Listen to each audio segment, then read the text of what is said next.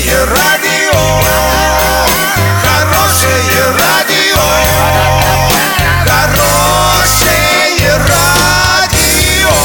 Радио Шансон. Новостями к этой минуте Александра Белова. Здравствуйте. Спонсор выпуска «Строительный бум» ИП Халикова РМ. Низкие цены всегда. Картина дня за 30 секунд. Хоккейный клуб «Южный Урал» подписал контракт с нападающим Дмитрием Антоновым. Россиянам решили затруднить покупку алкоголя и сигарет. Подробнее обо всем. Подробнее обо всем. Хоккейный клуб «Южный Урал» подписал контракт с нападающим Дмитрием Антоновым, 1995 года рождения. Спортсмен – воспитанник Челябинской школы хоккея, сообщает пресс-служба Орского клуба. Дмитрий Антонов начал профессиональную карьеру в составе хоккейного клуба «Горняк». В прошедшем сезоне отыграл 53 матча, набрал 23 очка при показателе полезности в минус 4.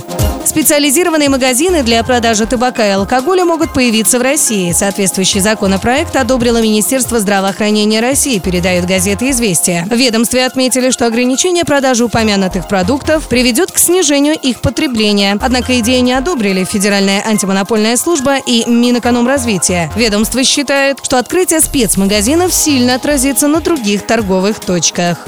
Доллары на сегодня 64,63, евро 73,01. Подробности, фото и видео отчеты на сайте урал56.ру. Телефон горячей линии 30 30 56. Оперативно о событиях, а также о жизни редакции можно узнавать в телеграм-канале урал56.ру для лиц старше 16 лет. Напомню, спонсор выпуска – магазин «Строительный бум». Александра Белова, радио «Шансон Ворске».